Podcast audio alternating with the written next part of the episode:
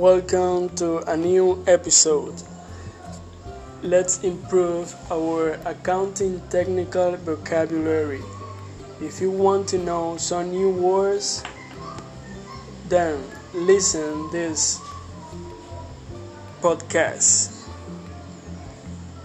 Nominal accounts, losses, expenses, income, gains, purchase account, sales account, salary AC, commission AC, etc.